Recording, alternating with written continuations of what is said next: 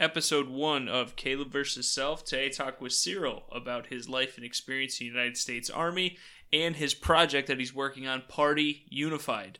Uh, we had a great time. I hope you guys enjoy the podcast.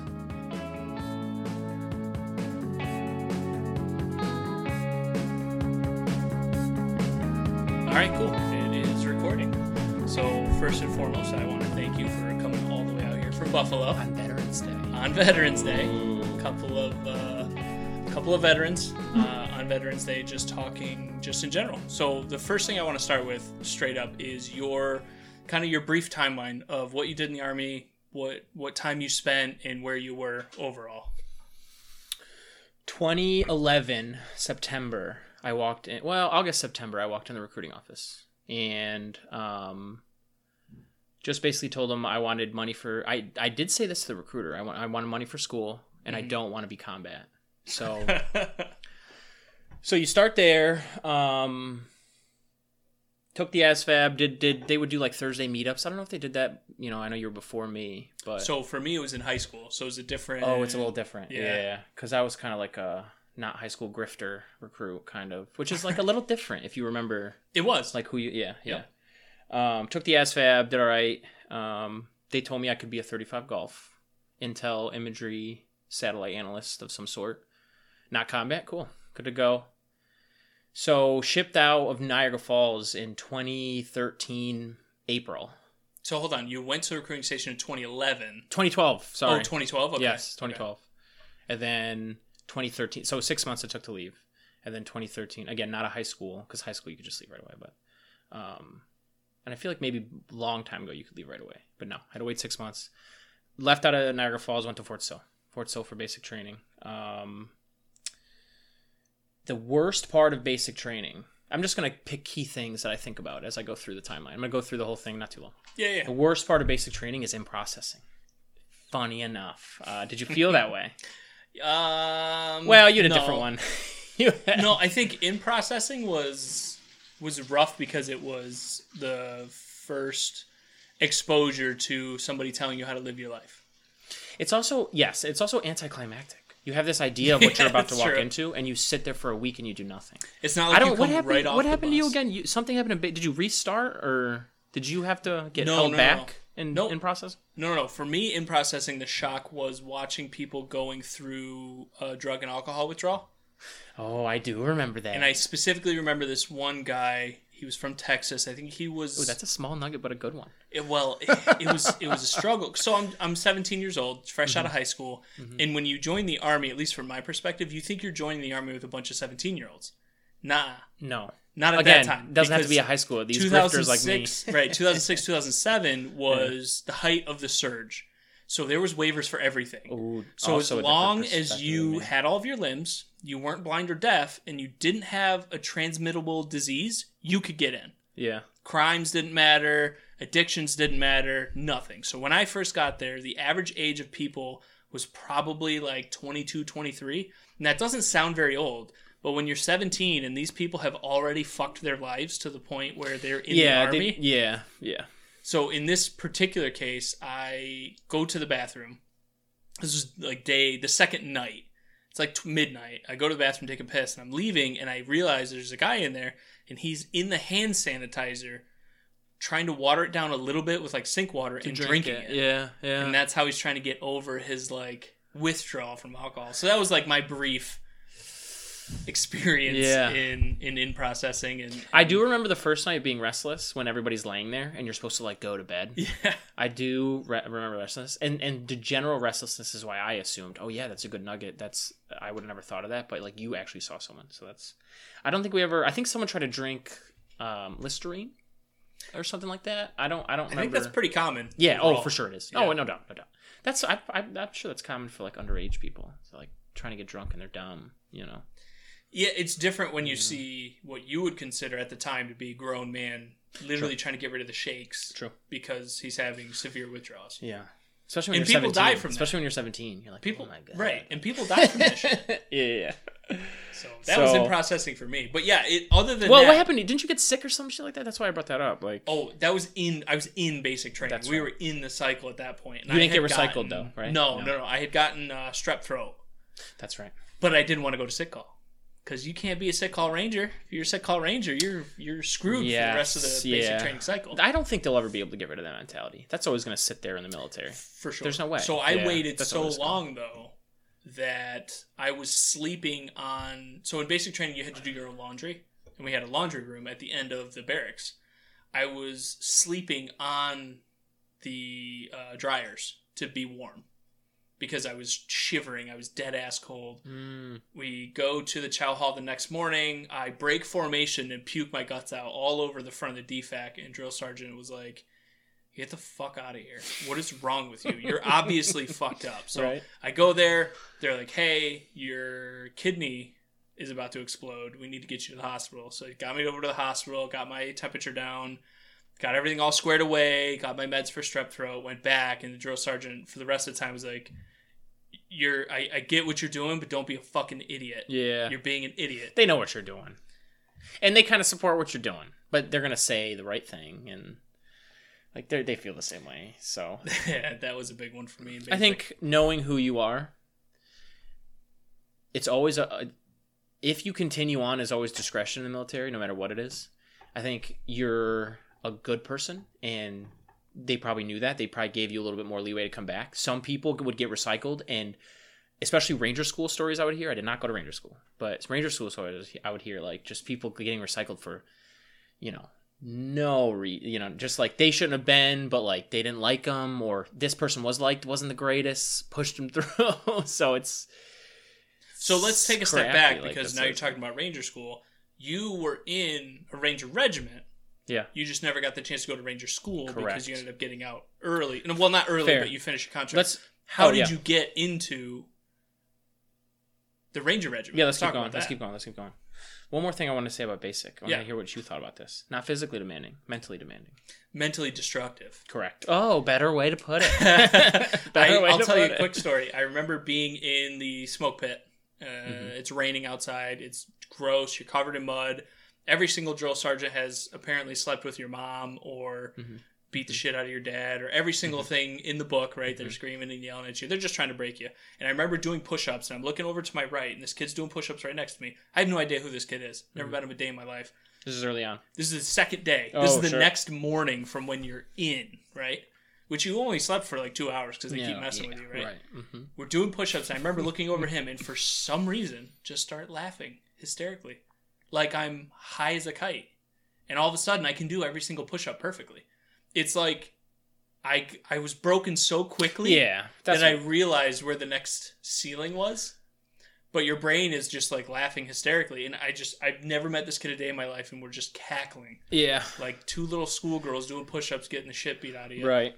There's not the way that society's built these days. There's not too many things where you're in a situation where you're completely under someone else's control, where you're forced to just operate outside of your comfort zone in almost every single way. And so I think that gets you to that state, right? Yeah, of course. There's nothing in the real world that gets you that like Did you have any of those like breaking points in basic? Oh yeah. So Oh, in basic? Yes. But my, my issue is more with people.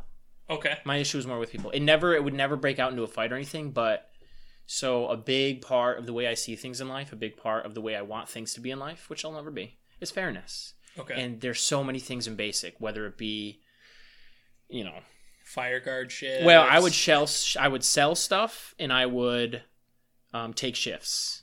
What do you mean you would sell stuff? like, from- candy, like okay, Skittles, and and it would get to a point where people get so hot about things if you don't pick someone to sell to. By the way, supply and demand in these markets is amazing. But it gets to a point where like you're you know you, you you're like all right I'll sell you Skittles and someone else gets mad or like just just you're you're in such a state for uh, like a month or two, especially in the beginning. Everybody's just on edge, and so my my issue was never with what was going on. It was always with other people breaking down under what was going on and causing pain for everybody else. I'm just like stop, like See, you when- gotta cut that shit out. when did Like, you get to they're point- trying to do this and you're doing it. When did you get to the point where you had where you could have Skittles and shit? Oh, that's probably phase two or three. That's probably because they're in the MREs. They're in the MREs at the time. At the time, they were. Really? Yeah. We did, I don't There were Skittles and having MREs. any of that shit. Are there different kinds of MREs? I don't know. You're making me think there might be. The kind I don't that- remember. The only thing we, If you're like I combat remember- basic, they give you just like dirt and bricks. And if you're not, they're like, you know what, we need you to finish. So we're gonna give you some think- Skittles from time to time. I only remember the shitty gum, the shitty trident looking gum that would Yes. make you poop. Yeah, but it was gross. Allegedly, yeah, it was Yeah, terrible because it would dissolve instantly. Oh yeah, you get Skittles. Yeah, but yeah, s- selling fire guard shifts and stuff like that too. Fire, so fire guard was a big one. Changing people's laundry in the middle of the night was a big one. Mm, People would pay like, "Hey, can you make sure my shit Yep, gets dried yeah. before everybody else's for little- five extra bucks during fire guard?" Um, especially doing things for others that you won't do for others, and then those people get mad at you, like the fire guard stuff. For Yeah. sure. Yeah. So, um, anyways, so I finished that in June 2012, and I went to Arizona for AIT training. You had something called OSUT, oh yes for one station unit training. Yes, and and so does infantry, and so do, right. So, but I have AIT, so I go to AIT. It's for seven, eight months. Um, I won't say too much about it. Um, the biggest thing is I turned twenty one there, and I got to go to Tucson, which was dope. Tucson, Okay. Yeah, which is dope. It's just like cool to to have something like that happen in a place that like I was only there for seven months, and I've never been. You know what I'm saying? Like, so it's just just kind of cool, kind of cool. Um, and then the big story at AIT is probably halfway through, we get Ranger recruiters that come, and um, Friday afternoon they come to our final formation, and they're doing a tryout over the weekend because um, it's a selection unit, right? Right. So they're like, well, we always try people out before you even go to selection just to make sure that you're someone that's quality, whatever. So our first sergeant is good friends with the guys that came into town, knew them really well.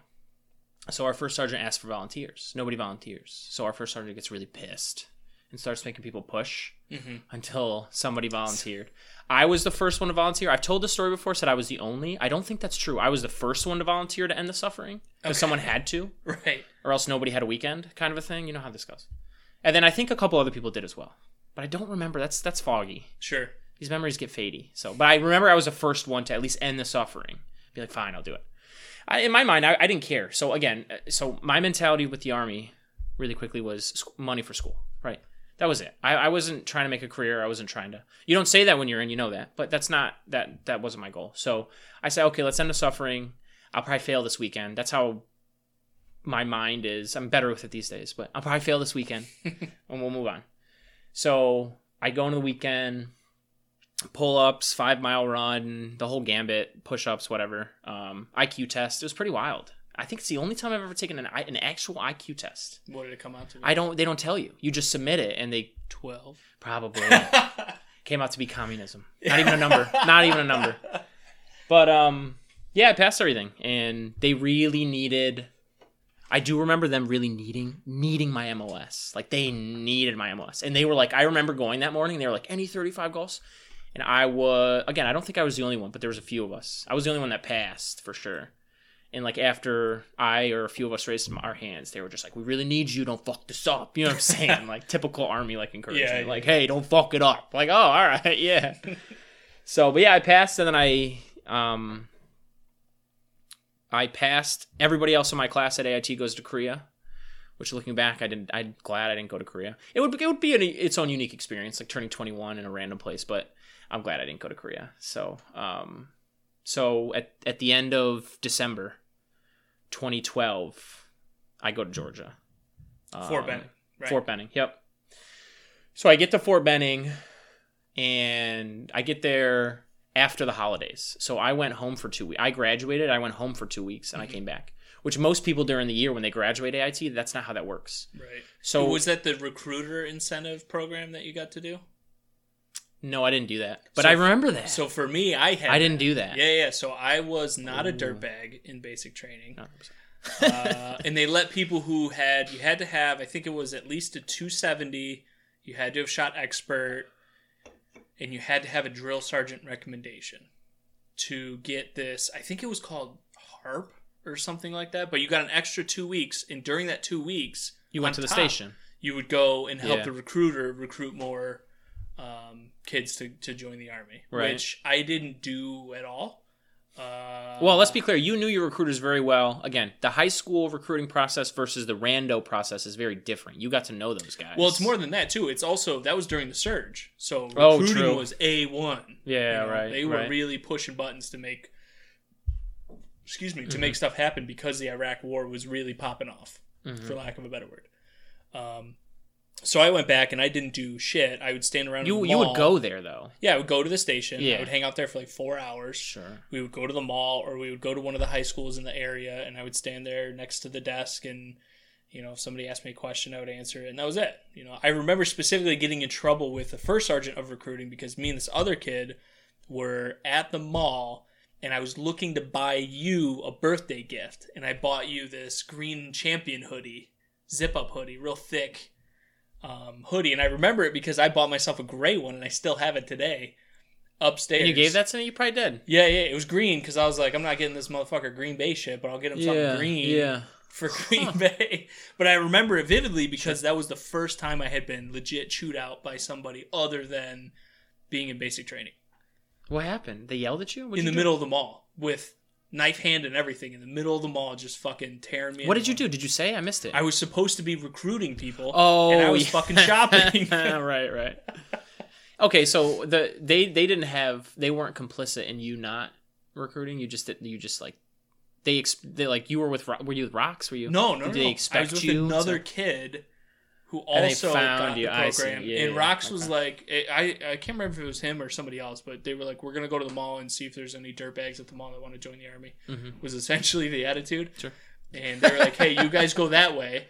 Yeah. Because their thought was maybe if I have two new guys, they'll maybe they'll be a bit more excited to show off their uniform and I'm a fucking PFC. No, it's not a bad recruiting tool to say like I just finished basic. It's not bad. You can too. Like Yes, That's fine. True. Yeah. Except we weren't doing that. We no, I know, just I know. Yeah, right. We were in uniform too. right. It wasn't like we were in civvies or anything. So when I came back, so you that's that's what happened to you after basic, but it wasn't holidays, right? I want to be clear about this. It wasn't the holidays. I graduated. It would have been November. So for me, I joined. Technically, I joined in 2006, the the Right. summer of my senior year. Right. Had to do my senior year. Um, did my senior year and went to basic training like two weeks after graduation, maybe less. Um, Oh, so that timeline. Yeah, that makes sense. and then f- for us, it was OSUT training, so it was July till I think it was November, October or November, is when when I So- came back. So no, it wasn't holidays. The reason I said that is because mine line up with the holidays. What happens on holidays? Most of the army goes home. Jesus Christ, like it's the holidays. So I go, I, I fly into Fort Benning to go to, and actually there was so much confusion because they hadn't sent a lot of 35 golfs. That's why they were hurting. They hadn't sent a lot of these uh, MOSs to Rangers. Like, and Rangers haven't had in- intelligence for uh, maybe now it's been a while, but it, you know it hadn't. It's 2012. Like they hadn't had the ARMIC Ranger Military Intelligence um, Company for a long time. So, was that used to be just like an attachment? To it used they would just like borrow deploy? from turds and be like, "Give me your intelligence turds." Now they wanted their own intelligence turds. So there was just a lot of confusion about what I was supposed to do, and like I had orders that said go to airborne first, but what for what what the people at Fort Huachuca didn't know, didn't realize because they don't send people a lot is you're if you go to if you go to Ranger Regiment and you weren't going to go to airborne, you were just going to go to wherever the F the Army wanted you. They're not going to send you to airborne first. Why? They're not going to let you get your airborne wings if you fail RASP, and then they're going to send you to a regular Army unit. They're not going to do that. Oh, gotcha. So I show up in the middle of the night after the holidays, so it's already chaotic. Nobody's there. There's one person at the airborne, One guy the whole duty. airborne complex, one guy on staff duty. And I'm like, bro, it's this is late at night. I'm like, bro, where do I go? I just came from Atlanta in the army transport van with by, by myself. Like, this must be 11, 12 at night. This is middle of the fucking night, man. Nobody's up. Nobody's there. So he was like, dude, I don't know what to do. He's like, I don't know where you're supposed to go. You're not in the next airborne class. You're not. He's like, I see your orders. You're not in the next airborne class. You're not on the list. Like, I don't, you're early. You're like, he's like, I don't know. I don't know what to do. Sleep in the airborne barracks for the night. Whatever. Like, all right, whatever. And you know, you've been in the army. You know, this is not how things happen. There's very like, this is where you go. This is what you are told to do. There's never ambiguity. There's never ambiguity. Yeah, yeah. So I'm just like, what the heck? So I stay in the, the, the barracks that weekend, actually. It was the weekend. And um, I remember that Sunday, airborne. Well, actually, that weekend, airborne recruits started to come in. I was early by like the day before, like the night before, but they came in that Saturday or whatever for the next class, the 1st Mhm. class after the holidays. And that Sunday, I remember. Do you remember watching? Um, you remember when the Ravens won the Super Bowl? This is this is twenty this is twenty thirteen. You remember when the Ravens won Was the Super Bowl? with uh, Ray So- Lewis?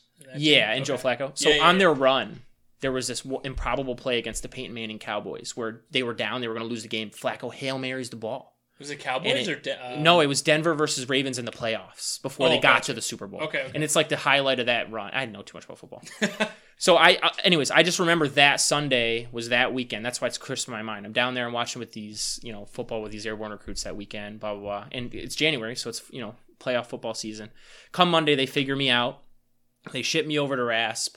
Well, RASP wasn't starting. They have longer cycles than airborne, right? They weren't starting till even further down. So they throw me in some random room for a week. I was in random rooms living on my bag for like two weeks, which which we've all done in the army from for like days at a time. But this was a long time, like you know. So it was just really weird. Um, and as I was as I was writing, thinking about us talking about this, it, it's the first time I thought about it since then. I was like, oh my god, like I remember how like strange that was, and so then I go through.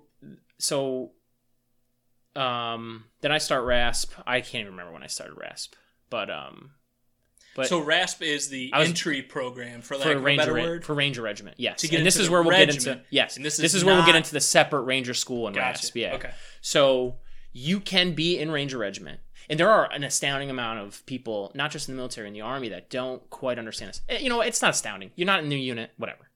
But you you can be in Ranger Regiment and you don't have to have a tab. You Right. don't.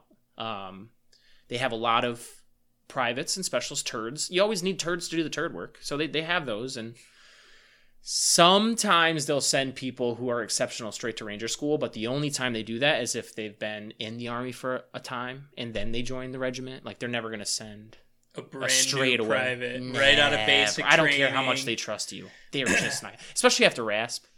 Um, Right. yeah, so so that is a clear distinction. And really quickly too, I read this article before I get into it.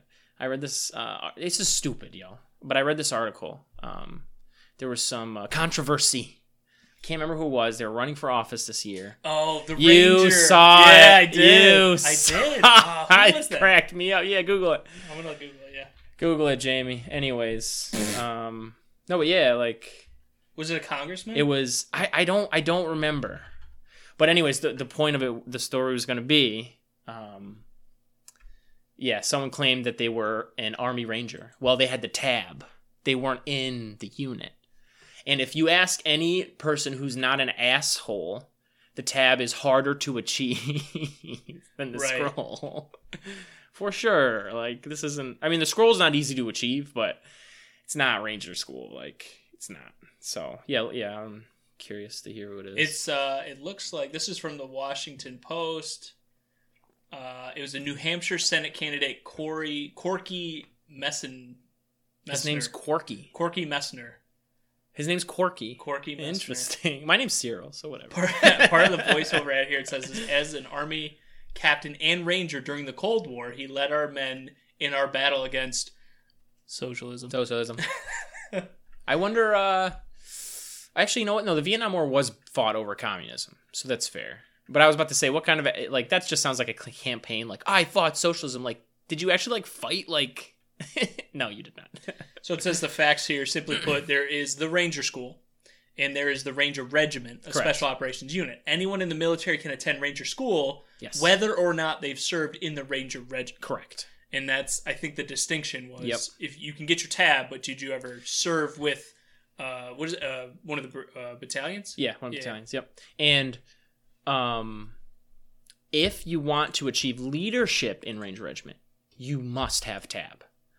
There are a few people who don't, and they're bitch boys to everybody else in their mind. I'm not kidding. Like it is. So they're the they would It's a mentality, the- you know? They would be the the second or first lieutenant. Is the They're in the S one. They're in the the yes. colonel. They're in the or- supply. Yeah, yeah, yes. Yep. And I and I and I. And this is my opinion. Never name names. Just Sure. what I observe. Sure.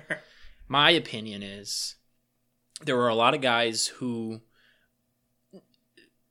not even not even we're too lazy to achieve the tab but wanted to stay in the unit but like maybe we're older maybe we're and they invested a lot of time and identity into who they were and being a part of this unit and even though they couldn't achieve the tab they they would fight tooth and nail to stay and, and look at the end of the day if you fight tooth and nail to stay at a unit a lot of times you can because if they can just find a place for you and i can forget about you that'll happen it can um and we're not talking about lazy people. We're talking about people who do love their job and they're good soldiers. They just, for one reason or another, they can't get through Ranger School, but they want to be in Ranger Regiment. But they're but they're an E6. Sure. How do you do that when you don't have a tab? So yeah, Yeah, it's yeah. it's just it's just interesting, you know. But so Interesting. that leads me to my next question: is that Yeah. if, in order to be in the regiment, do you have to go through RASP Yes. regardless? Regardless, So you could have a tab. everybody You could have a tab and have to go through RASP. So everybody there's been through a minimum. Yes. RASP. Okay. Yep. And at one point it was RIP. It was three weeks. Okay. Ranger in processing, I think it stood for, and then it went to RASP, which is eight weeks. So you Uh, did RASP. Yes. Then did you go to airborne? Yes. After. Like immediately after? Yep. Okay. Again, the way that I got, I wasted so the army wasted so much time training me for what it got out of me, for sure. Because because the confusion that whole year of 2013, because of not a lot of 35 golfs going there. Honestly, even 35 golfs going there, like you get a certain type of person in intel, not all of them. Probably less of them will make it through a, a RAS program than an infantry guy, right? Let's not kid ourselves. So Sure. there's just there was just a lot of confusion of like, you know, what what's supposed to happen? a- How do we get your orders? So after RASP, I had to wait a while to get airborne orders. The rest of my class went to airborne first, and I had to wait because because if you don't follow, and you know this, everything in the military is so static in one path. If if your route goes outside of it, everything's broken. yeah. We can't find your orders. What are you doing here? Like People don't know who you are. yeah, what the hell you're doing? So all these here. infantry guys that march in a rasp and airborne and go, no problem. Yeah. But like you're like, who are you? Like so it was just it was interesting. Um, but yeah, I did go through airborne. Airborne is so easy. Like it's funny. It's funny growing up. I know I say a lot of tidbits. I'm sorry, but here's another one. It's No, funny it's okay. growing up, and especially Band of Brothers. I loved. Okay. Do you like that show? Yeah. Yeah. Yeah. you have this like idea of what airborne school is, right? And and this is this way in a lot in life. You have this idea, you're just like, oh, it's so hard. What a badge of honor. No. no. If you can unfearfully get out of the plane and land and walk in, you will pass airborne school, okay? Sure. It's not a selection at all anymore. It's just, you know, I don't know why It's they a, have airborne it's, school. it's gone from a selection to a certification. Correct. I don't know why they have airborne school. I truly who air who has airborne in anywhere? Well, Since they have since Vietnam. they have even in these, Vietnam? I think they did one jump in Iraq. I think there was I- I one believe jump it. I in believe it. Iraq. One, I believe. One. I believe there was only one. I believe it. Um, Right. And look, I I think the biggest thing about schools, though, is, and you know, well, I don't know if you know this. Mm-hmm. Go ahead. When you get to your, when you get to the board to become a sergeant in E5 or an E6, when you start going through that process, I you never, have to I get never went through that process. So. you have to get points. So your PT scores were Yes, I do know that. Yeah. Doing airborne, doing air assault, ranger, Yes. pathfinder, And you're on this big ass list, right, Of, of everybody in the army. tons of points. Yeah, Right. And you can jump over them. Correct. Right. Yep. Yep. So for me to go from E5 for, from E4 to E5, I had got it a little quicker than everybody else that I had come in with. So Why? they were because of E4s. who you are, or because they afford you opportunities for points. Well, sure, but because I had excellence in cavalry, I was the only person. So you know how there's an EIB. Oh yes. There technically is an Okay. excellence in armor and excellence in cavalry, and you have to go through Oh, I did a not know similar that. process. Holy Because it's not. It's not. nah, it's not as well known. Yeah. It's yeah. not. It's the same exact thing, pretty much. Like you've got to show weapons proficiency. You have to be athletic. There's so many awards. PT, There's plenty to- we don't know. So. Tons. But yeah, I, yeah. The only reason why I got it before everybody else did was because I was the only one who could pass excellence in cavalry or excellence in armor. Mm-hmm. So that's why I think those schools Curious, exist. what does that take? Do you What mind like the getting same that thing excellence? as excellence in, in like shooting infantry. Yeah, shooting, weapons proficiency, land nav, being able to call for fire. Mm. Okay. Yeah. Okay. Uh, that makes cons- sense. co- Covering concealment. You know, for, for cavalry, you have to be able to set up. Get your OP. nine line in. no, I, I got you though. Got It's the same process, and then Yeah. at the end of it, you do a twenty mile ruck march, or you know whatever it is, to see who falls out. you. yeah. You get smoked the whole time. Yeah. They'll ask you questions. yeah. You know, hey, can you recite AR six seventy one? You know, Yeah, bullshit like that. You know, if you can get through all that, then you get your EIB or EIA or EIC. Um, and I was the only one who did it. And when they did it for me, we did it in Iraq, Mhm. and we did it with all the tankers. So for me, I was the 19 Delta. That's a cavalry scout, and we always get lumped in with armor. We're Yeah. under the armor branch. Um, so anything we do tends to fall under or fall in with tankers. So um, when they did the excellence in armor, they had all the tankers and this one platoon of scouts had to participate in it. And out of all of them, I was the only one that could make it to the end. Oh, nice. And because of that, that's what gave me the extra 50 points, which bumped me to the top of the list over Right. the threshold to get my E5 before everybody else did. you being through this process, is there a way to to to kind of cheese grate people through if they don't have the points, or is it no? You got to Oh, have no. the points, or There's only one way to do yourself. it, and it's taking those courses. And I forget what they were called, but the Army used to have um, a portal. I'm sure they still have this portal where you, as an NCO, could take these different courses. And they were the same shit you've been drilled into your head the entire time. So AR Oh, 670 1, the Scout Manual, Or even the like corporate like sex harassment stuff too. No, no, no, Like- no. oh, this was Oh, okay. specific to your MOS. Oh, training that makes stuff. sense. Because for promotion, okay, that makes sense. and sense. you had to pass the test and there was there was not a quote unquote way to cheat Mhm. but you could print out material you could reference it while you're taking the test but for the most part if you, you either know the material or you don't Mhm. and i think there was timers on the test that you had to take I'm so, sure. Yeah. so you had to do x amount of tests yeah, yeah there's other ways to get points but the biggest ways to get points have a good ncoer um Yeah. Actually, I don't even know if that was one of them. No, it wouldn't have been because you can't have an NCOER if you're not an NCO yet. Um, but schools, uh, PT tests, the board. qualifications, the board. That's so political, though. I always heard that that was political. Uh, no. In what way? Well, because people are making the decision. Like I know that there's. I, I don't know that much about the board. There's probably like a standard, right, or things Yeah. they're looking for, right? But you, but they're they are still making that decision, right? Like they are. Yeah, they, still they making make that decision, right. but There's you no, still like- you still have to impress. It's not like points or not. No, no, but you have to impress. Yeah, Mhm. if you go in there and they ask you a question and you go, uh, It's like an interview. That makes sense. It is like an interview. It's Yeah. a very grilled Oh, I'm sure. They just grill the shit out of you. They ask you all the questions. You got to answer all the questions. If you can't, then get out. Come back next month because you suck. yeah. So Yeah, airborne wasn't hard, man. Um, I don't know if anybody ever listens to this. I hope I don't offend people, but I'm sure not. Someone will be offended by anything. what can you do? Yeah, I was the greatest airborne, okay, whatever guy. But yeah, after that, um, I finally got to my unit. I did two deployments. The first deployment was what we talked about earlier. When you're in regiment, you have that four four four cycle. Yeah. and again, I don't know if it's this way now. Actually, I looked up regiment. I wrote notes even before you brought up we were doing this. I was writing notes. I, I think we talked about this many times before when you finally were like, I have, uh, I'm ready to go to do this. But Yeah, yeah. Um, so I was thinking about just like, oh boy, I lost my train of thought. What was I saying? We were talking about the four four four. Oh yeah, so I was yeah, I was thinking about just like how different it was and um, So go into that real quick Hmm. because obviously, if anybody ever listens to this, they don't know what four four four is. Yeah, so when I was in, oh, and that's what I was saying. I don't know if it's still that way now. That's what I was saying. But when I was in, you, in a calendar year, you'd have three phases. One phase would be deployment. The next phase would be recovery, training. And then deployment. Well, n- not training for deployment. Training like like SERE training, crazy stuff you would go to, Oh, like gotcha. School. because you don't get four months off. That's not how that works. Right. You get the two weeks. It, it's it's less grind because you're not in get ready for deployment mode. Um, but yeah, you're still going out to like different you know stuff like that. And then the next four is getting ready for deployment. And that is specific to at that point. It's obviously it's classified, but you probably know what region you're going to. Yes. You're training specific to Yes. whether it's a dialect or the area. You might not know as the low guy, but Yeah. someone knows. Yeah, yeah. Someone knows. Yes. Yes. Absolutely for sure. and they're Um, building that training plan hopefully to reflect Yes. what you're going to encounter. Yes, and in that way, it's actually not when when the mil- military is not super practical with a lot of things, and it, that that's not that bad. Um, but it's just because of the kind of unit they are. Do you know what I'm saying? Well, and that's the thing. So, So, counter to that, I was all. in the regular army. I was in the First Cavalry Division out of Fort Hood, Texas, and for us, it was one year, one year, one year, one year. So Mm-hmm. one year you would train for your deployment. You would do your deployment for a year.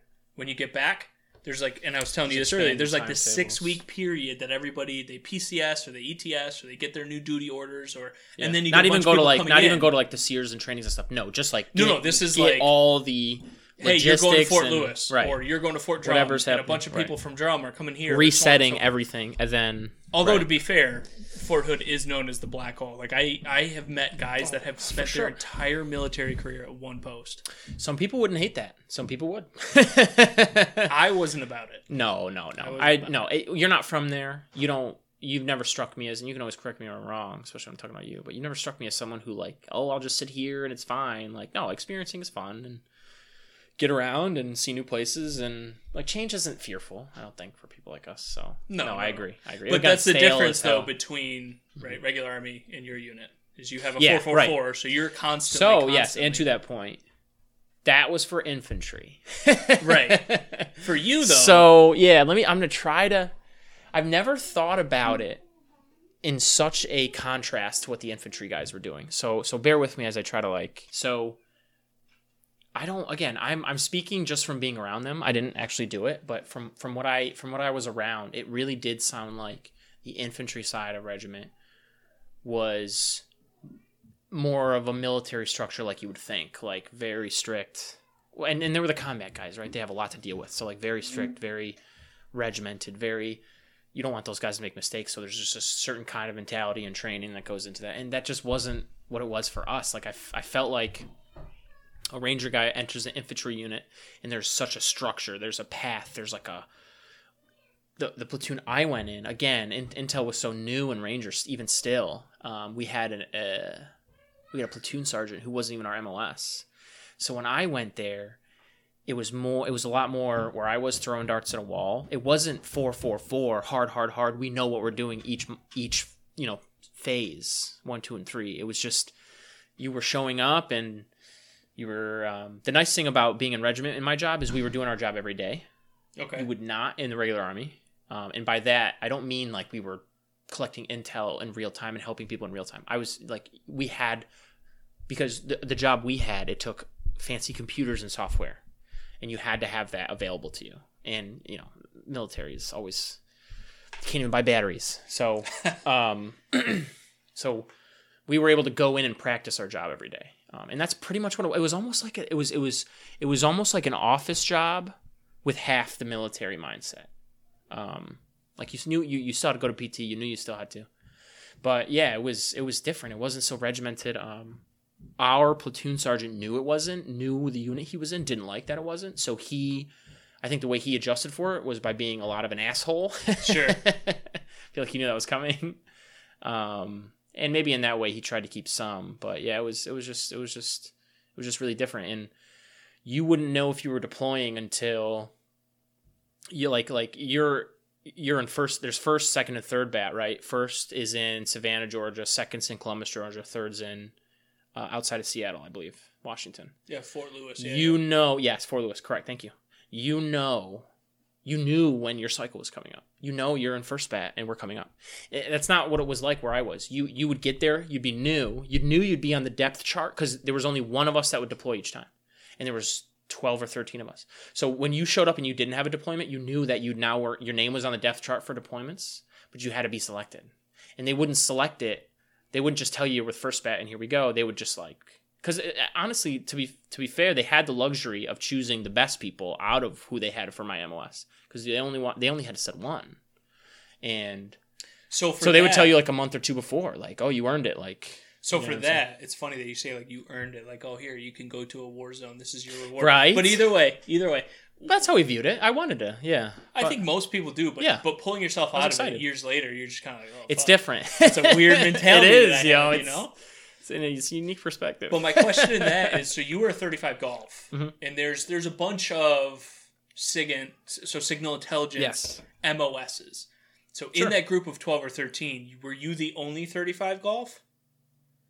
No, that's my platoon. Of Okay. all, so so another thing is okay when I say 35 golf was new to regiment, the job wasn't necessarily new to regiment. There's a there's also another MOS called 12 Yankee, which is basically it was like a I never really understood what it was. I still don't, and I worked with them. It was basically like a map maker of some sort. They were like, can you Google 12 Yankee real Yeah, quick? yeah, I don't. Um, let's both do it. Let's see here. Geospatial engineer. There you go Geospatial and basically what they would do okay. is they would take um different data that overlays like maps and stuff and they would just build things that you needed. Like if you needed a map that pointed out specific things or like something that would really pop something off so that for whatever strategy or plan you had they would they would build that um, So, so most of them were 12 yankees and only some of us were golfs. They were transitioning to being 35 golfs from 12 yankee because a few of those guys changed their mos after i had left to 35 golf because they were asking for it. Um so so it was again it was it was just it was because it sounds it like is a very different than your your of bullshit that was very new, so new. and that's why you had no idea what the hell you were doing. There sometimes. was, it was it was way more, and I learned this after the fact. It's way more unstructured than what a lot of my other AIT friends who went to Korea or wherever went through. but, but that's because it's it was an established path, and that's ninety percent of the army. The like linear static. This Yeah, is what right, you're doing. exactly. Yeah. You do this for two years. You do this. you do that. For me, before I got out, because Yeah. I had done two tours, I was an NCO. I was an E5. Uh, I, I We both didn't two tours. go- You much longer. Go ahead. I didn't go to the E6 board because I was getting ready to go out. But had I continued my path, the next step is drill sergeant. Yeah, you, once you, you, said do that. You've once you do the drill times. path, then you go back and you become a platoon sergeant. Right. After you do platoon sergeant, you typically cycle through some sort of training, whether it be cadre, whether it be like doing BNCOC or ANCOC or Right. warrior leader course. Once you do that, then you come back and do another stint. Maybe you become a first sergeant or a master sergeant. Like It's there's not a, like that in Ranger. there's a specific path that you so different in. Ranger, even for infantry too. Even though infantry was a was more like a regular army unit than we were, not because they're. I'm not. That's not negative. That's just because they're they were. And it's not negative at all. I'm giving them props. No, I'm giving them props. Oh, They had a combat job. They had difficult jobs. Sure. You need to have a certain training regiment. That's Right. different than the than the goofy ass cross-eyed kid on the computer. Like you just it needs it's different. So so they were a little closer, but even still, like they didn't have to do drill sergeant shit. They don't have to do that stuff. Yeah, but they just but but for some of them might, don't but- they end up doing RASP? Don't they run Yes. ranger school? Don't so they, asked them. so they yes, have a yes. version of They a do. path That's true. Good point. that isn't. And a lot of those RASP instructors didn't want to be there, told to be there. right? Yeah, you're right. You're right. Well, because nobody wants to do RASP. Nobody wants to do basic training. Like it's it's very demanding. So And- and so know RASP funny? second week is hell week.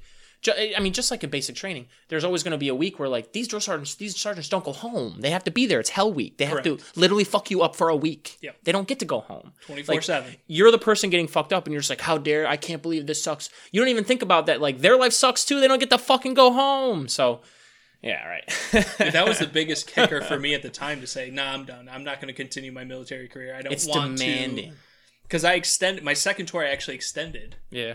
um, because my my four year contract was up. And you don't even have kids, and you still were like, two was it three months into the deployment um, some of the guys that i came in with and this is the thing about the regular army i had one dude coleman if you ever listen to this shout out to you he and i were in the same basic training um, company he was in first platoon i was in second platoon because of the Okay. alphabet he was Yeah. a c i was a d so i oh, ended Oh, up in yeah, second platoon yeah. he was in first platoon I was in second platoon as well. I did. Not only did I go through basic training with him, we went to the same unit, to the same battalion, the same company, the same platoon. And I've heard his name. I've heard you mention for him our entire career. I spent Yeah. with him my entire fucking career. Another guy was Swindle. Eric I've heard his name as well. Shout out to Eric. But entire career. That doesn't happen, I feel like, anymore. And the reason why I feel like it doesn't happen anymore is because of the surge and because of the way things were run. So when I became an NCO, technically by the book, when you become an E5, you get the fuck out of wherever you are. You go to another company, you go to another brigade, you go to another Mm-hmm. Oh, unit. yeah. Yep. Because Yes. you can't Yes. run. You cannot be a leader for people who They, you're just they see it as conflict of interest, yes. And I don't blame them. Yeah. at the time, not true. You're an E5. Well, because they. you better go fuck up your homies because they fucked up yeah. yesterday. Well, like you said, the surge. So you, you just. It's a little bit of just dealing with what, what you're. you're it's a shit sandwich. And you just kind of got to be like, look, we can't even.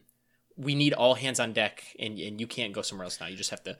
For me, though, You just have to. becoming an E5 and being in charge of my buddies was the singular I don't- strongest leadership experience or course I've ever had. To I believe go that. through. I was about to say, I don't think you. I don't. I, there might have been challenges, but I don't think you struggle. I'm sure you didn't like fail or. it was you know hard as fuck. It, it no matter It who was you are, it's gonna be. as fuck. no matter who you are, it's going to be. But if you're the right type of person to draw lines around, we're here for this, and also when you're off, you can have a good time. It's you. Ha- it's a rare type of person that could be a leader, especially in a combat platoon. Like we're talking about dangerous stuff that you're training for. It might you might not even find maybe may you might be one of the few people that could that could be that leader and also balance that you were buddies with them before and that is so tremendously difficult that that might be impossible but if anybody could I was fortunate enough that two of my buddies weren't very far behind me in becoming NCOs, which so made it easier. smoother, yeah And and on top of that, we had gotten a bunch of new. So that six week period, we had gotten like twenty five new or thirty new privates. oh that helps it But but they you see have to you in the leadership Yes, sense right they- away So they Right. already see yeah. me as an NCO. right My buddies who are specialists, E4 Mafia, That's- shout out to those people. Tough Don't look at you in that way because you're the same dude that I was doing push ups with a couple of weeks ago. You're the same dude that I went through basic training that's with. Why if you want everything to with. that's why if you want to make this work your approach to that leadership can't just be the typical military i'm gonna yell and not think and consider and i'm just gonna yell like that's not gonna work in that scenario at all that's not gonna you have to be someone who engages and, and is has depth to their leadership and can manage complex situations. You can't just be this linear "Ah, it's not gonna make it work. Not gonna make it work. It's gonna be real bad actually. You, th- that person's gonna go from that might be best friends with someone and then once they make them to leadership depending on which kool-aid they drink or depending on if they drink the kool-aid or if they stay in their old mindset that person could immediately be not your friend. Yeah. immediately. Yep. it's tough. It's tough. Especially if they drink the kool-aid you know what i mean by that? Like if they're just like well I, army's my career and, and i'm not hating on that shouldn't shouldn't say it like that but um yeah they'll be like well this is my career and like you're just a friend. Which not wrong necessarily Yeah. but it's complicated. A lot of people don't have the wherewithal to turn that switch on appropriately, though. no. You know, especially with your homies, especially with all the guys that you were with for every single shitty i agree. Here's the thing too. Like with coleman for example every shitty experience i've ever had in the army that dude was right there next to me. Right. he knows exactly how i was feeling because So- i would complain to him like fuck this nco fuck that nco right. Lt has no idea what he's doing. He's a piece of shit. And then the next day you gotta turn around and be like oh now i'm the nco especially when you especially when you don't agree with orders but you just have to deliver orders especially. Because you were complaining about things that you're probably well within your rights to complain about. And then the next day because you are leadership and you don't get to make decisions everybody above you does you have to deliver the same thing. Which is a same funny thing. thing to point out because most people think that you get into leadership and now you're making no. direction. No. You're the one I, I never those choices? that. i never see i think that's how i was able to not hate people.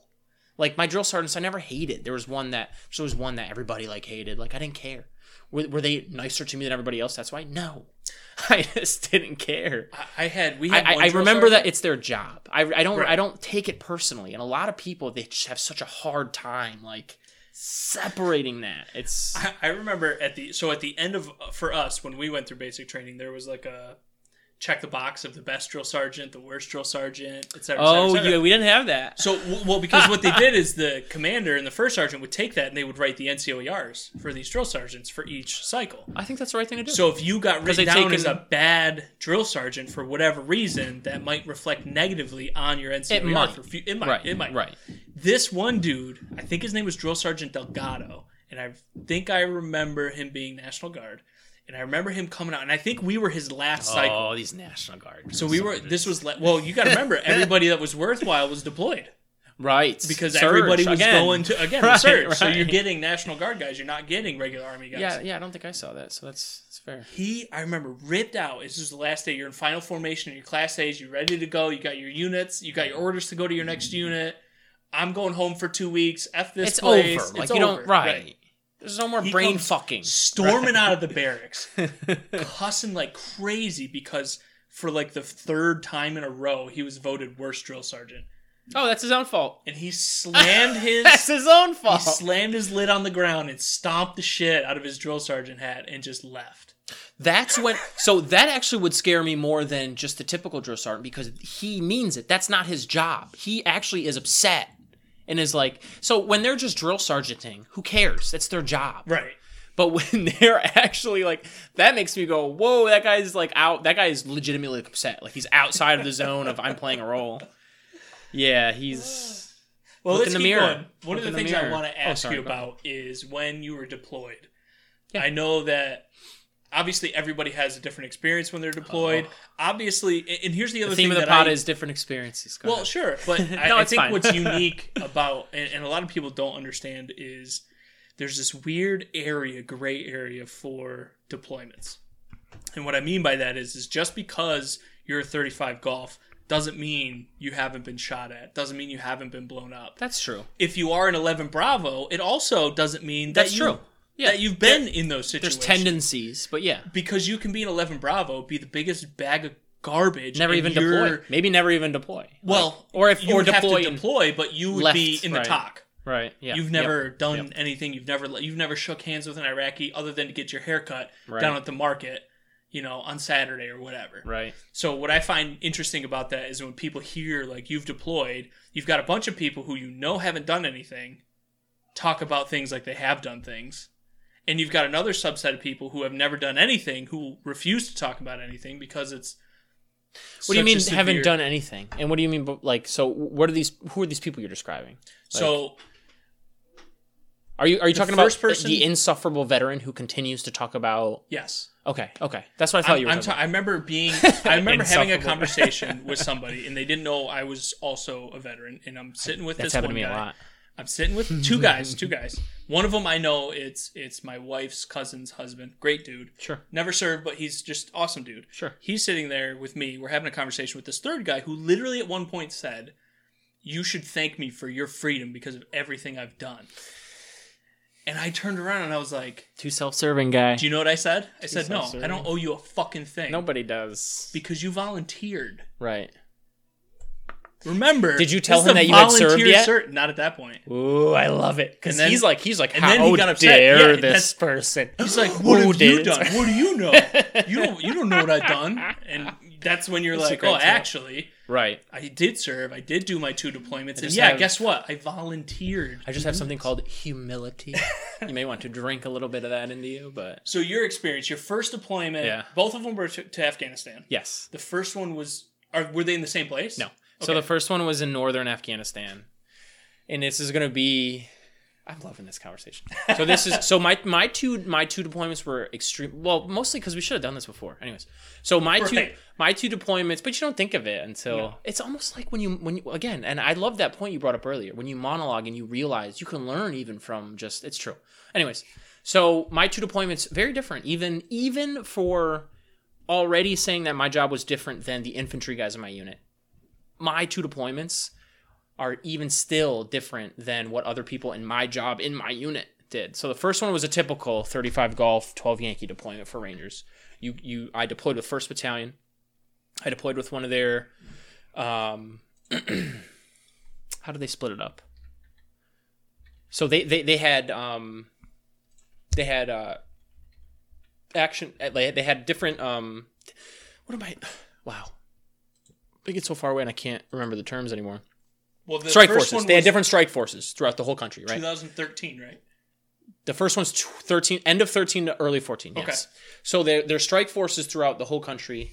And, and this is why I brought this up. I can't remember if they split it. I don't know how they split it inside the battalions. So I was with one of the strike forces inside of 1st Battalion. I don't know if it was like a company or a, I don't know. But we're, I'm with a strike force. Um, and my first one was a very typical deployment where I sat in the fob and would pull up imagery and build maps for targets we had that they were going to go out on. Okay. That's it, basically it. So we had a whole uh, JOC uh, SCIF, a SCIF inside of, of, of our JOC, and um, JOC Joint Operations Command yes, or Joint Operations Center. yes, yep. No, what's Joint? Operations Center? Yeah, SCIF is a secure, secure, compartmentalized intelligence facility. I think. Okay. okay. Sometimes you see in the news, uh, con- Congress um, has like a SCIF in the basement of Congress, which makes sense because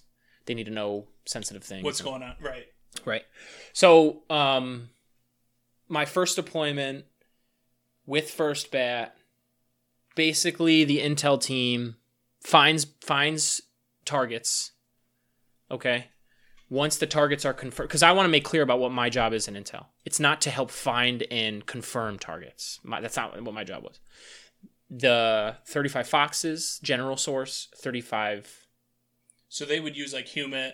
SIGINT, human. I can't SIGINT. remember. I can't remember what the 30 35H was human, but So it's human intelligence, signal intelligence. signals intelligence, So and then there's all get- source intelligence as well, where they, they would they would pull everything together and build the picture. So they would build the packet Correct. for the target. Exactly. Once the packet is built, We've got some evidence here, here, here in different ways. they would say, "Hey, Cyril, we're going to this courtyard because we believe a high value target is going to be at this location at this time. we need to know what the hell's maps. over there." Correct. Yep. That's when you would explain. This So- is- I would build maps and imagery every day, all day long, because and you sh- and you probably know this. Most people probably know this intuitively. There's plenty of potential targets, not many that we actually action on. So we need to prepare for all these people that we could possibly action on. So that was my job. Just we've got seven new targets that we might have identified yesterday. Can you build maps and can you pull imagery for what we have identified as their bed down locations? You know, the maps are for the briefings mhm. mostly and the imagery. So the guys would go in, and I don't know if the technology is better now. This is seven years ago. They would have quarterback sleeves, and they would have the imagery, and I would label buildings and intersections gotcha. to have points of reference. So And- when you go in and there's squirters, whatever, exactly. And the important thing about that is for somebody who, let's say, you're uh, team leader, you're targeting action on building number 13. Yep. You know something's going on in building 15. Yep. You'd be able to call that in via the radio and eliminate or hopefully prevent friendly fire. Right. Make sure you identify where people are going. Yep. Gotcha. Yep. Just do whatever So that job was you had to tour one. You were building packets for targets. Yes. Yeah, and it was really helping to. Yeah, it was really that simple. It was not which is typically what you get in the military. This is your job. This is you do. Mm-hmm. Not difficult, not complex. You're a cog in the machine. That's it. Yep. yeah, yeah. Yep. Um second deployment Mm-hmm. was different. So 2014? to 15. 14, 15, okay. Um, so between the first and the second deployment, um, my leadership liked me. They thought that I was sharp. Um, could I do as many bench presses as other people? No, but uh, they thought I was sharp. They thought I was good at like doing the job. So they had an opportunity in between after my first deployment. They were approached by I don't know. I'm not privy to these things because I was a specialist, but they, they, you know, they were approached by our recon guys, Ranger recon guys, The lures. About adding an intel person, embedding an intel person in their deployments as well. So these guys would deploy plain clothed. They would deploy like they could grow beards because they were they were recon guys, right? Like there was it was part of their job. It was part of what they did. Um, so already off the bat, this is a way different deployment because I get to wear civilian clothes, right? And you can't you can't explain, and you know this. It's difficult to explain the army is so rigid and structured. It's difficult to explain the kind of privilege to be able to show up to work for a couple weeks before I deploy with a beard and civvies when everybody else is in uniforms. It was it was wild. It signifies you as what we would call a BAMF. It signifies that you're yeah, you're different, right? People know you're different when they see you. You're standing out as different. You're better. For Typically that's what people think. Yes. Typically, not Yeah, maybe yeah. not all the time. But yeah, typically that's yeah, right. But you, I'm sure that that week you showed up with that beard before your deployment. You Everybody's asking questions all week. you were strutting. Yeah. Oh, even subconsciously. Yeah, Absolutely. yeah, even yeah, subconsciously, there's just a different feel to it. Yes. Yeah. No doubt, yo. I can't even deny it. You gotta own And, it. and and people come up and yeah, no doubt. And people come up and they're and they're always asking like, why are you? What's going on? Like, are you just are you about to get thrown in army jail? Why are you dressed like this? Why do you have a beard? You know. So already that's way different. So I go on this deployment, um, and I quickly learn. I'm trying to think. I was the second person to do this unique deployment. Someone went before me. I think it was Sergeant Landa. It- and this is for the recon. This is for the recon. Okay. deploy- yeah. So someone had already done it before me. So there was a lot of time in between. Someone already did. So I was going to do the second one. So the first person that went was supposed to do a lot of setup. Was supposed to do a lot of like. So he was a tabbed sergeant, and as you know in the army, it's not necessarily about what you who you are as a person that will earn your respect. People in my unit see your tab and they think you're Jesus. So he he was the only one with a tab that was kind of lower in our group. So he was the first one to get this unique deployment Gotcha. because he has a tab. Right. You know what I'm saying? It doesn't have anything to do with the quality of the actual job. This is how the army works. You just have the tab. You get to go Well, first. that's how the unit works. Yes. Oh yeah. Yeah. You're right. You're right. Not necessarily the army with the tab, but yeah. Um, so he went first. He was supposed to do a lot of setup, and he did. He did a great job. But I quickly realized when I got there, um, again, and this is a theme. The, the the military is usually very rigid and static. I got there, I realized I was in a job that is so effing new. Nobody could have set this up in the first six. So first deployment's four months, typical. This one's six months because the, the recon guys do different stuff, right? Right. They're just a different level, different.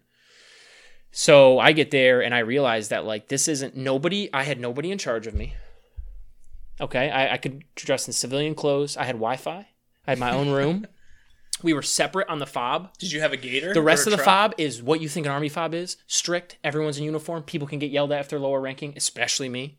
But our part of the PT fob, belts? no. Yeah, yes. Gotta have your but our part of the fob, nope. We had four wheelers and we could go out off the fob and four wheel in the mountains. I have pictures. I should, I, wherever you post this, I should share them with you. But it was, it was, it was wild as hell. Yeah, yeah. Um, uh, I was able to go on it. So again, like I said, the first person that went on it was tabbed, so that's why I picked him. I was able to go on it because, and that's why I brought this up in the beginning. Like they did think that like we we do two week um, trainings in different cities, um, when you're in the states as part of the regiment, and we did one in Nashville before the second deployment, Okay. and I did a really good job, right? For so we they, we would they would build these big elaborate like trainings that we would all travel for two weeks and do. And as you can imagine, there's more of a spotlight when you're doing this big training everyone's traveling for, like, and you're in the room with all the command ship every day. It's not like a normal day in the army. Right. They see you. Right. So I did a really good job there. And and even if your leadership doesn't like you, which it, they did, but even if your leadership doesn't like you as much as if you get someone else higher up that's like you better fucking send Cyril, you're gonna get sent. so that's kind of what happened. They were just like he did a great job. We'd like him to. Yeah. The recon guys were there too, and they were like he did a great job. We'd like him to. So um so yeah, because of that, I got to do that, and um, it's just so hard to. You you you build you build this, and I can already tell talking to you. You build this idea of what you think something is because you went through it. I went through the army Yeah. but my experiences were, were extremely unique and i'm extremely thankful um, because we can we can go on and talk about other things if you Yeah. want to Yeah. yeah. i'm extremely thankful of that fateful decision to make sure that we all got a weekend and i raised my hand to volunteer to go to the ranger tryout Right. because if that doesn't happen None of this happens. You go to Korea, none of it i go to korea for sure 100% and you're Korea. no different than any other 35 golf yes through their cycle. Yeah. And you know what, to be honest, and, and now I'm thinking more about just me and I'm no different post army either way. But Okay, right, my right. experiences are so different now. Yeah. Yeah. You know, I feel like I disagree with you. I bet you there would be a difference. I feel like I'm disagreeing with myself as well. Just because even even subconsciously, like you, you can't understand what you might be like with different experience. So I I, think I, you're probably right. I, I think, and this Yeah. is just me looking from the outside in. Obviously, thankful we're I've made that brothers, so I've Yeah. seen you grow up. Yeah. To me, the type of guy you were before you joined, for whatever oh, I'm reason, in this. not a ton of confidence. True. You were not a very True. confident person. No. No, and I don't know why. And, and well, I know why. to me, that was the biggest change that had occurred. because you went and i think that because you raised your hand because you got into an elite unit because you were doing things that other people weren't i think slowly Yes. you realized oh wait a minute i have a You- certain capability Yeah, you, well, you build that confidence when there's a positive feedback off. right Yeah, and, and i Yeah. think that's what really did a lot for you I agree. and that's my next question and that is, is really quick else- before you ask this, okay good question to ask is: Would that have happened anyways, just growing up, or did the army, you know? But go ahead, go ahead with your I- question. if I don't know. You can't know the me, answer. you No, no, no, can't. you can't. I'm just. but if i can something to think about. speculate i think it accelerated I agree. that for I, I think that's factual. I just how much. True. I agree. I agree. But the next question is Could've been what hippie. other Sorry. what other positive aspects or good things do you feel like you took from being in the service, doing what you did, spending your time there? Because you did three and a half years, four years, I can't remember. I got it. The, one of the biggest. Yeah. So Three and a half or four. three and three quarters, three and a half. We can round up. Yeah, it was stupid. It was like a weird. Yeah.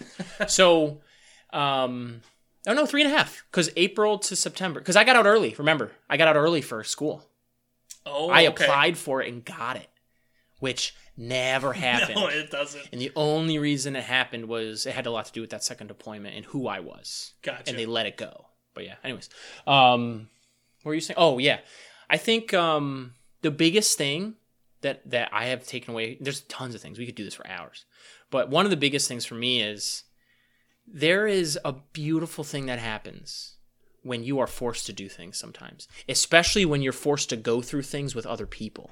There's something that you build that can't be replicated unless you go through some forced garbage with people, right? Like there's when life is easy, when there's no challenges, your mindset and who you are is so your disposition towards other people can be so different as opposed to someone finally like basically spitting you in your face and say, "No, buck up and get through this even though you don't want to." And when you do that, especially when you do that with other people, very difficult to understand how different the bonds are there as opposed to the civilian world. Like it's just so different.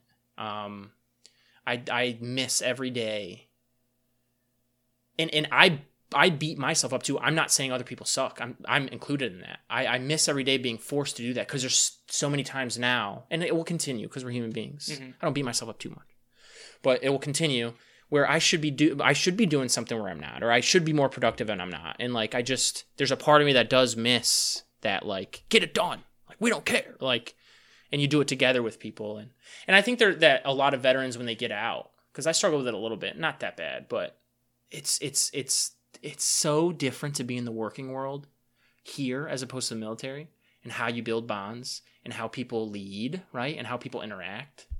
And it's just a challenge. It's a challenge. But but for me, that helped me because you don't know what you can achieve until you truly have to go through something garbage that you didn't want to go through. But the thing is, unless you have that thing in your life that forces you to do it, it's very t- I don't blame people. It's very tough to get to that Yeah. that state. Well, it's kind of Um, like earlier when I was talking about the push-ups. You realize that there's Yes, another exactly. ceiling. exactly. This isn't. but you need that thing that pushes you to that realization. You can't get there. You truly can't just will yourself there. You have to have. It's unique to have that situation. To, to, to not even have the choice to leave is unique to feel. And like if you always have the choice, then it's just different. So, but I, but again, I I- think a lot of people struggle with that transition. I think that's where a lot of struggle comes from with Yeah. veterans, and I had that a little bit. Um, but but for me personally, that did a lot of good for me. It actually made me, again, to your point, more confident, and it made me more capable. It made me more capable. Uh, it, it made me more comforting. It, it comforted me. It comforted me knowing who I because I thought I was a person who couldn't achieve that much. I think that's where some of the lack of confidence comes from, Yeah. right? You don't because I never pushed myself, and also when you don't push yourself, it's kind of a cop out, but like you don't even know you can. And when you you get pushed there, it's a good feeling for me to know, like, oh, like hell yeah, yo. Well, it Like, you know? changes your expectations. Yeah, right, right. Because you recalibrate them because you're like, oh shit, I did that. Yep. And there's a lot of things I went through more so with the military than anything else by far. I'm just like, whoa, I totally went through SERE school. Holy shit. Yeah. No way. Like, yeah. So that's a big thing that. What about you? Do you have any? Uh man, I think uh, leadership is the biggest thing that I Yeah. learned. Oh, that's second. huge. You know how to truly be a leader. I watched. Because because there's a lot that are bad, and if you can learn from that too, yeah, Yeah. yeah. There's that's a big one, but there's a lot that are good. Yeah. and they're good in their own way. And I think what's unique about many people, and I, I try to live my life in in a similar type of fashion, and that is, is if I see something that I like from someone, whether it be leadership, whether it be eh, whatever it might be, I want to take that piece of them, right? Because I don't want the Yeah. whole thing. No, no, no. Yeah. right? But what I want to do is this guy understands how to be relatable, how to uh, get down to people's level so that he can understand the problem they're having and then actually fix it. Or Yeah. or this is something that that I had an NCO do, Sergeant Gonzalez. He wouldn't fix the problem for you. He would ask you questions so that Until you, got to your own you get to your own conclusion, so you Yeah. can figure out what you need to do. Not me. smart guy. He's like, nah, I'm a fucking grown ass man. I got my own kids and shit. Yeah, right. Have you thought about this though? And then he would just walk away, and you're like, oh, right. right, and it would make things click. And and the other thing, from That's someone who has a lot of wisdom and dispels it in small doses. small doses. he just knows where to kind of Go ahead. little little tap that way, Right. and then all of a sudden your whole life is mapped out for you. Um, a- another one would be, um, who was this? Sergeant Ailstock, and Sergeant Ailstock taught me, or the or the piece that I took from him was, you can't do the same thing to every person and get the same result. No. And the army is all That's poor about leadership. that. yes, right? it is. And that's Mass the definition of poor leadership. Yeah, Yeah. it is. So what he would To do is not he would- understand everybody's different. Like that's that's but but more than that, to understand that certain people need certain things at certain times And to you'll get, get- them to that next yes, level. and you'll get the what you want out of them. And the thing that he Yeah. did so well was sitting there and explaining to us, "Hey, Dunham, you don't need what this guy needs. You need to realize what Right. you need. Right? True. You need to do this to be successful. You need to do this. He doesn't need that. So don't come over here bitching at me that I treat you too differently. Don't do it. Right. Because I'm getting you to the same end result. It just takes of a different think of that um that that Nietzsche's video that you shared with us, where it's just like you need to deal with you. That's Oh, all you yeah, can do. That'll be yeah, that'll be an interesting. So we also have a Three Bros podcast that we do with my third brother Chad. Uh, it's called Three Bros Podcast. It's on YouTube, and next week is a very specific video on Nietzsche. I don't think we posted anything on that channel. I've been channel in a long here time. with you for one hour. This is the first time we've done this. Yeah, If we could get if we could do this with Chad in person as well, it would be a lot better. it It sure would be a lot better. You lose a little professionalism when it's late at night and you just you know what I'm saying? you know? I don't think This it's feels good though. professionalism This that feels you good. lose. But yeah, I think well anyways, it reminded me of Nietzsche's just because like you gotta deal with you. Sorry, go ahead. to me the thing that's missing for the Three Bros podcast is the in person. This is Yes, this that's my point. huge difference. Well, this I feel like there's there's um and shit, this is gonna be part of the conversation too. I feel like and and I feel like this with relationships and socializing as well. You lose so much when you don't do it in person. Not Right, only that, right. if we're sitting there, th- th- there's a space that you make. Like when you walk into your workplace, that space makes you feel a type of way. There's an expectation, right? Yeah. you have to build those positive things if you want to see something really be um, successful. I think, and when you're on a Tuesday night sitting in front of your computer, it's it's it's different. Um, I think Tuesday nights could eventually be great for jiving about ideas, and then you build on those ideas. That's where. I've been at lately. Um, So if we did Tuesday get together via online, right? same thing we, and do, throw but you're just ideas. yeah, you're playing games, jiving, and you just throw around ideas. But I think to your point, dude, I'm willing to drive here that, a lot. If we did that, So, yeah. came up with the idea and structure that way for the rest of the week until Friday night or Saturday, night or Sunday night. something i've already been thinking about Yeah, yeah, something i've already thinking about and i also again going back to keeping what can keep you more um accountable Mhm. um if you know you're heading into like if chad me and you know we're heading into like a live podcast on a sunday afternoon we'll be motivated for many reasons especially that it's live but like you're more motivated to be ready and prepared if it's something that's live and we're going to do it's just a space that you need to create in your mind Yeah, um, and Tuesday night space is not, at least for me. It, if it's good for you and you could do that, that's I can't. I can't make that that transition. But That's in person would be great. that's fair. Yeah. Well, let me keep going with the with Yeah, the yeah, yeah, military aspect. So the, the other thing I wanted to ask you more specifically is what negative things do you feel like you whether you coming. got or whether you coming. have or or you know I don't know how to really put that into words per se, but what negative Before I answer, difficult for me to think about negative things. Not that there generally aren't. a positive person. Not- exactly, issue. and that's what I was about to. Yeah, yo, and that's a that's a view into my mind. Yes, I don't. I think all of us are predisposed to be a certain type of way, and it's just difficult. for you. But yeah, let me think. Um, negative. Hmm. I think the only negative thing I can come up with right on the fly is there's a beauty in being exposed to a lot of people, and there's there's uh, an ugly, and I haven't met. Again, there's the wide ra- like the the wide variety of people I met. There's a beauty in that, but there was more people than in real life who were just not good people. Not all veterans are the greatest people you've ever seen or met, like, um, or just anybody in the military. So, um, for a- me, it just made me realize, and, and and everybody comes to this conclusion. For me, it made me realize where I come from, what I think is best for people, is not uh, what everybody thinks and I guess it's not really that negative because I don't ta- I don't take it negatively. It never like changed my mind or did anything. And I'm talking about racism. I'm talking about racism. I'm talking about all the all the things. Sure. I was in an all male. Oh, so you? We were on all male units. Yep. Okay. I want to be clear before I say most of it is not meant because you're just saying things, but there's so many incendiary things, just wildly offensive things that are said. Oh, not yeah, necessarily Constant. not not because you hate or have the intention of, but yeah, like just random things that come up, and just, so that's probably the biggest thing. Just realizing that I, I have, I still, and I always will have this idea that deep down, every human being is like good and like, and I just don't. I think a big negative is it crashed that theory, and I'm sad it did. But that more than anything else in life crashed that theory. Sure. I think it made Yeah. you a bit more realistic. Yes, About a lot people. more realistic. a lot more realistic. Yeah, I went and and I think everybody goes through some sort of this as they get older because you're young and idealistic. But I went through like, no, yo, we could get everybody on the same page, dog. Kumbaya, for real. Like you know Yeah, how I was yeah. younger, and no, no, I haven't ever.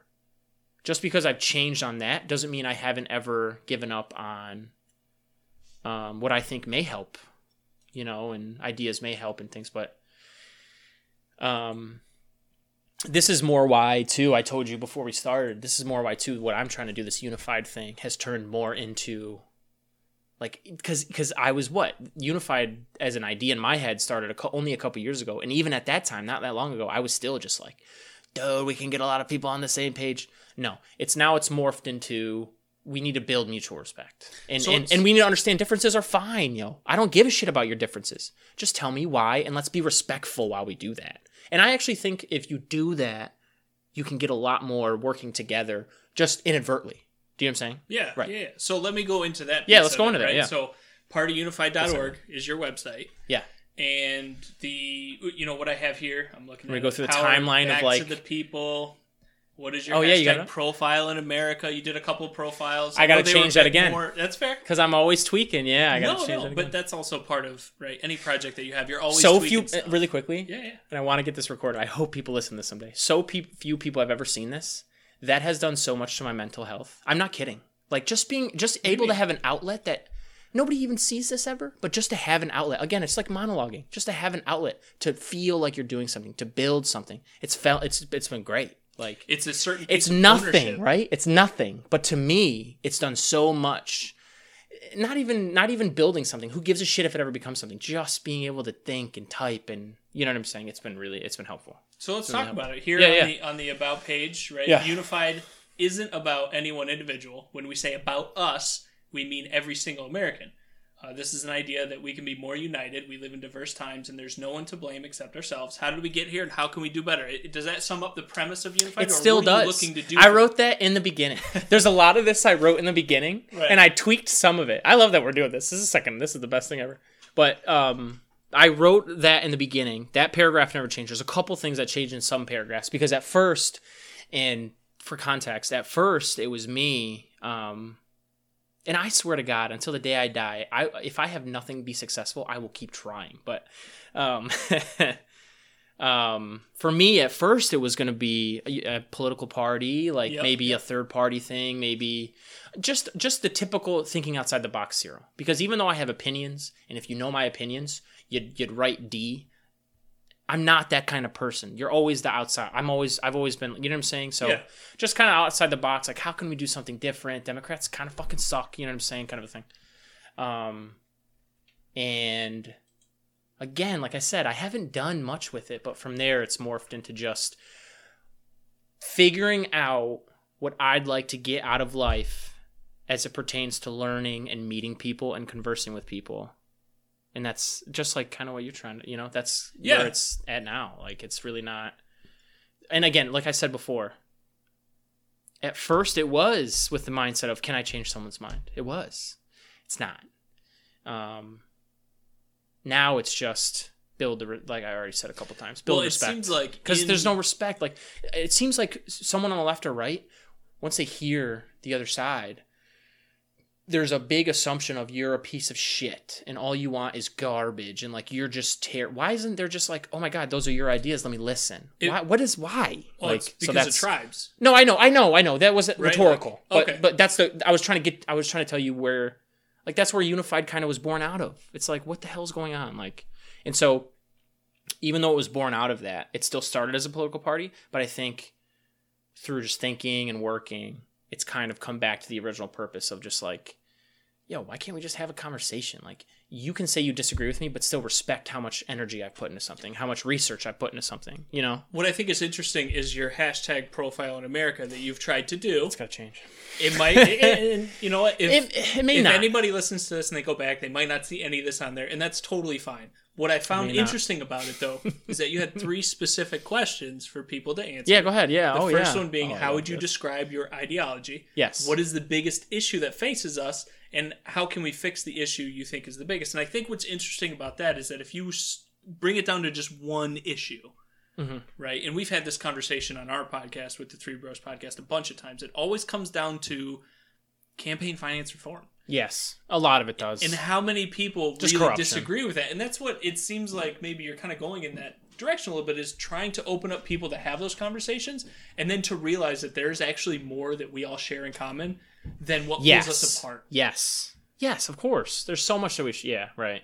Um but again, like like now that we're talking about this, I don't know. I don't think there is an end goal. Like I'm just a lot of this is is like what you want to do too. A lot of this is just because selfishly like I'd love to talk to people and, you know. So I don't think there is an end goal of like again like changing people's minds or um you know, I just I don't think you're changing anyone's mind. No, I think no. you're bringing people, or at least trying to bring people back to a sense of of commonality. Yes, yes. So, and and I brought this up before we started this talk. Religion, not very religious myself.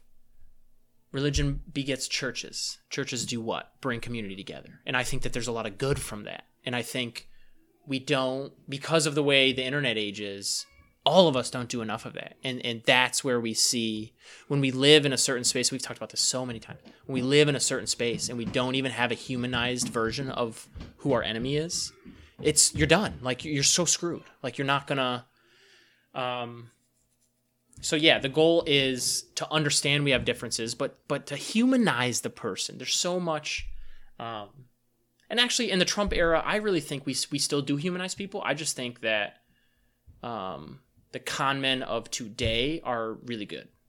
Um, I think they just knows how to use the internet. yeah, Understand how to tweak those or push those buttons or tweak those knobs that get people riled up specifically. Well, and I also think too, there's a lot of people that understand that that fear can be a fear can be fear can propel you to your ambition, and if only fear can do that, you'll use it, right? So, I don't think it's in let's say Donald Trump's best, best interest to be cordial with the other side because that's not his politics. All of a sudden, he loses all his politics if he's cordial. So I, I, I do think that that and other things trickle trickle down to the mindset. Um, but yeah, at the end of the day, the biggest problem is if you live inside your bubble and you haven't humanized the other side, and you're just constantly and I, and I, and I think going back to what I said, churches or just communal gatherings when you see people in person, because in person, even if you're the most hateful person, it in some way humanizes that person mm-hmm. as opposed to not, right? So if you can somehow bring people together to get conversating again, figure out how to do this thing, and get rid of the Casper the Ghost stuff, you do a lot better. It, ironically, I'm not that religious, and I think the death of going to church for people in our generation is causing problems.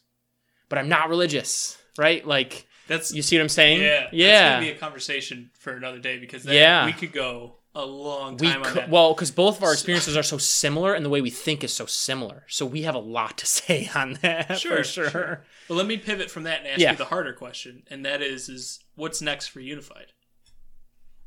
Because so i, have two ideas what's right? that I, I want to Oh, compelling. to see that growth, Sure. right? What you're doing next. so i have a couple ideas man how do i say this um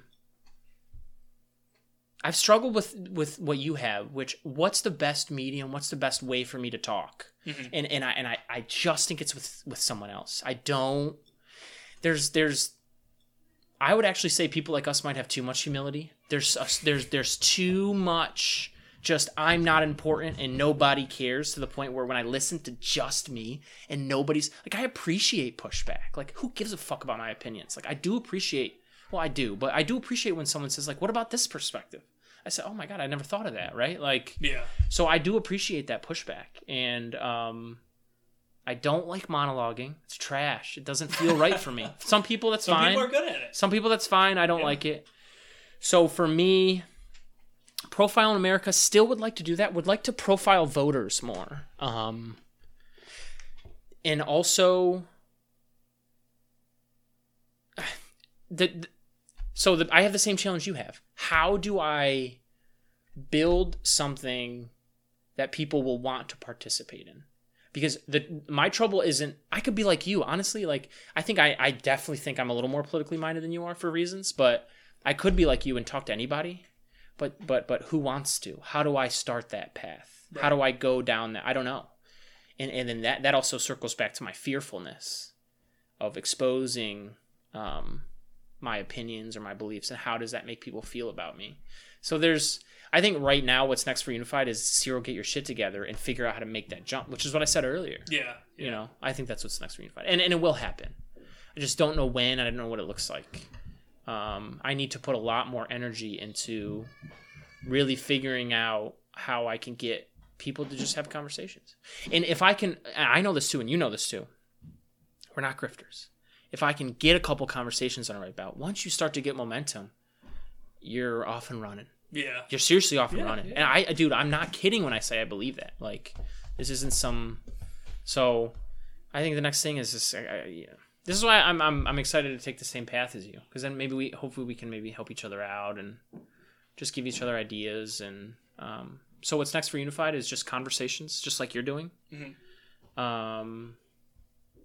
There's two things. Oh, I really I would love to start uh, just like um a separate discussion where I talk with just veterans, any veteran. So, but that's but that's more nuanced and specific. How do you? That's even tougher to start in something more specific. So, I think what's next for Unified is to just start having conversations, right? Just start actually like figuring out how I can engage with people.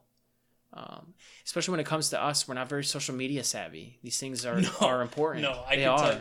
The biggest critique Good that stuff. people have given me on, on the things that I've tried to do is the fact that I don't have. Me too. I don't have Twitter. I don't have Instagram. Me too. People even have told me I like to listen I got nothing. to you. Yeah, yeah. People have definitely told me like, "Yo, I love talking with you. I love hearing what you have to say, especially if you're." But yeah, you don't have any. I mean, I got that You do- Twitter, you but do have one for twi- uh, Yeah. Twitter for Unified. I got a right? Twitter, What's, yeah. what's the tag for that one? look it up. Don't- No, I'm wondering what the tag is. I used to have. Are you shitting me? No, I'm not shitting you. I used to have. Uh, Tell me what my last tweet was too. Dude, I don't know. Oh, let me look this up. I'll look it up. Was it Party Unified? No, no, it's just. Oh, actually, I think that is the handle. I got it. I'm already on it. So, trying to unify Americans with honest conversations needs to be changed because we're not trying to unify people. We're just trying to have seriously, like I'm not kidding. Um, building a network of support and assistance for all. Yes, kind of like a church. Wait, what's Right? the handle though? Oh, at Party Unified. You're Okay, at Party. Unified If you somehow Yeah, right. you listen to this for some reason and you want to reach out and talk about The last thing I tweeted, and I do remember this, was on November 6th, two months after the last time I tweeted before then. The presidential election and every election should be determined by a popular vote.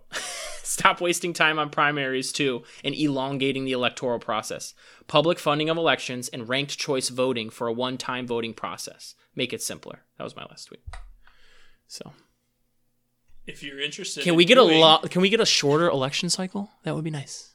Uh, anyways that's kind of what that was kind of part of my tweet there like feels like they you know in other countries like they just run for like three months and they're like okay we voted we're done. Like can we do that? Like and then before that the last time i voted was september so. What did i say? Just a reminder it's always a good time to tune tune things out enjoy your life and spread love and acceptance. You only get one of I mean, these that's true. we, you only get one of these blessed things we called life that's why i tweeted Hey. that's very unified that is very Yeah, unified, see? for sure. For That's sure. the kind of shit that I, I don't even tweet out like Medicare for all. I don't like. The last thing before that was an article I shared. Vaccine maker got one billion dollars from taxpayers. Now it's boosting drug prices, and I wrote, "This is America," and it's also sad because they got taxpayer money and then they're selling it, turn around and selling it. Like, right. Right. So just that kind of stuff. Well, So not to close this up, but yeah, go ahead. No, no, know, let's do it. Yeah, it's been a couple what, hours. Go ahead. hour and a half, maybe longer. I don't know. I appreciate obviously you taking the time. Yeah. I think We'll do more. I We'll do think more. we're gonna have to do more because we Yeah, have we'll do more. so many more topics Yeah. that we probably want There's to a there's a, about. in the back of my mind, and, and it doesn't have to. I think it could help if this happens, but it doesn't have to. In the back of my mind, I think there is a chance that we do a lot of these because we want to do this. Yeah. We're motivated about this. Yeah. So I think there could be a lot of just me and you. yeah, um, and just pick a topic and you could just kind of like talk about it you know Yeah. so Yeah. i think the stuff that i've been thinking about going through this process and like what's important and how can i keep this going it's important like we said to just do and in that sense my biggest challenge and you said is a challenge for you well it's i think it's less of a challenge for you but whatever finding people who want to talk right i think you can bridge that gap i think when we talk it's it's inf- in, informative it's awesome i love it so if we can establish a library where i come here every couple weeks and we can do some episodes you can find mo- you can find some some guests there so we'll see we'll see i mean um, i think if you ask people they will so i don't think you need that but We'll see. I've got a couple. I've got a couple kind of already lined up with Chad, obviously with Josh. Mhm. Um, I have one that I've I'm holding in my back pocket. Uh, Dennis, the the guy I've always told you about. He's doing a 20 minute podcast right now. Which oh is- yeah yeah yeah yeah. It's called. This well you can ask him about Fail. his path Yeah, maybe dude. yeah that'll be interesting That man is is a just because someone's failed a bunch at something doesn't mean they don't have a lot of wisdom, right? He's learned a lot from what he's gone through, editing, whatever, like putting together videos. Like, It's- it's I don't want to say than he that. failed. It's mean. You know what I mean? Yeah, yeah, yeah. No, no, I think it's more than that with him. With him, it's more. I see him as a mentor, and he always Sure. pushes back on me. And that he's like, "No, I'm not. I haven't done anything. Like, it's not. You know, this what I've done is garbage. Blah blah blah." But every Yeah, but time I talk to him, I get that extra little kick of why? that little extra. I think I know why. ass. Why? Because you can see that he is so motivated and loves it. It's that a fires passion. you. Yes, it's, it's a passion, and that Both of us can see that in people, and we're just like, yo, infectious. let's yeah, yeah. It can be very infectious. So Sure. anyway, I appreciate as Yeah, yeah. always you hopping on. Uh, I'm sure we'll do more soon. To next time. anybody who actually listens to this, I appreciate you going all the way to the end. Peace.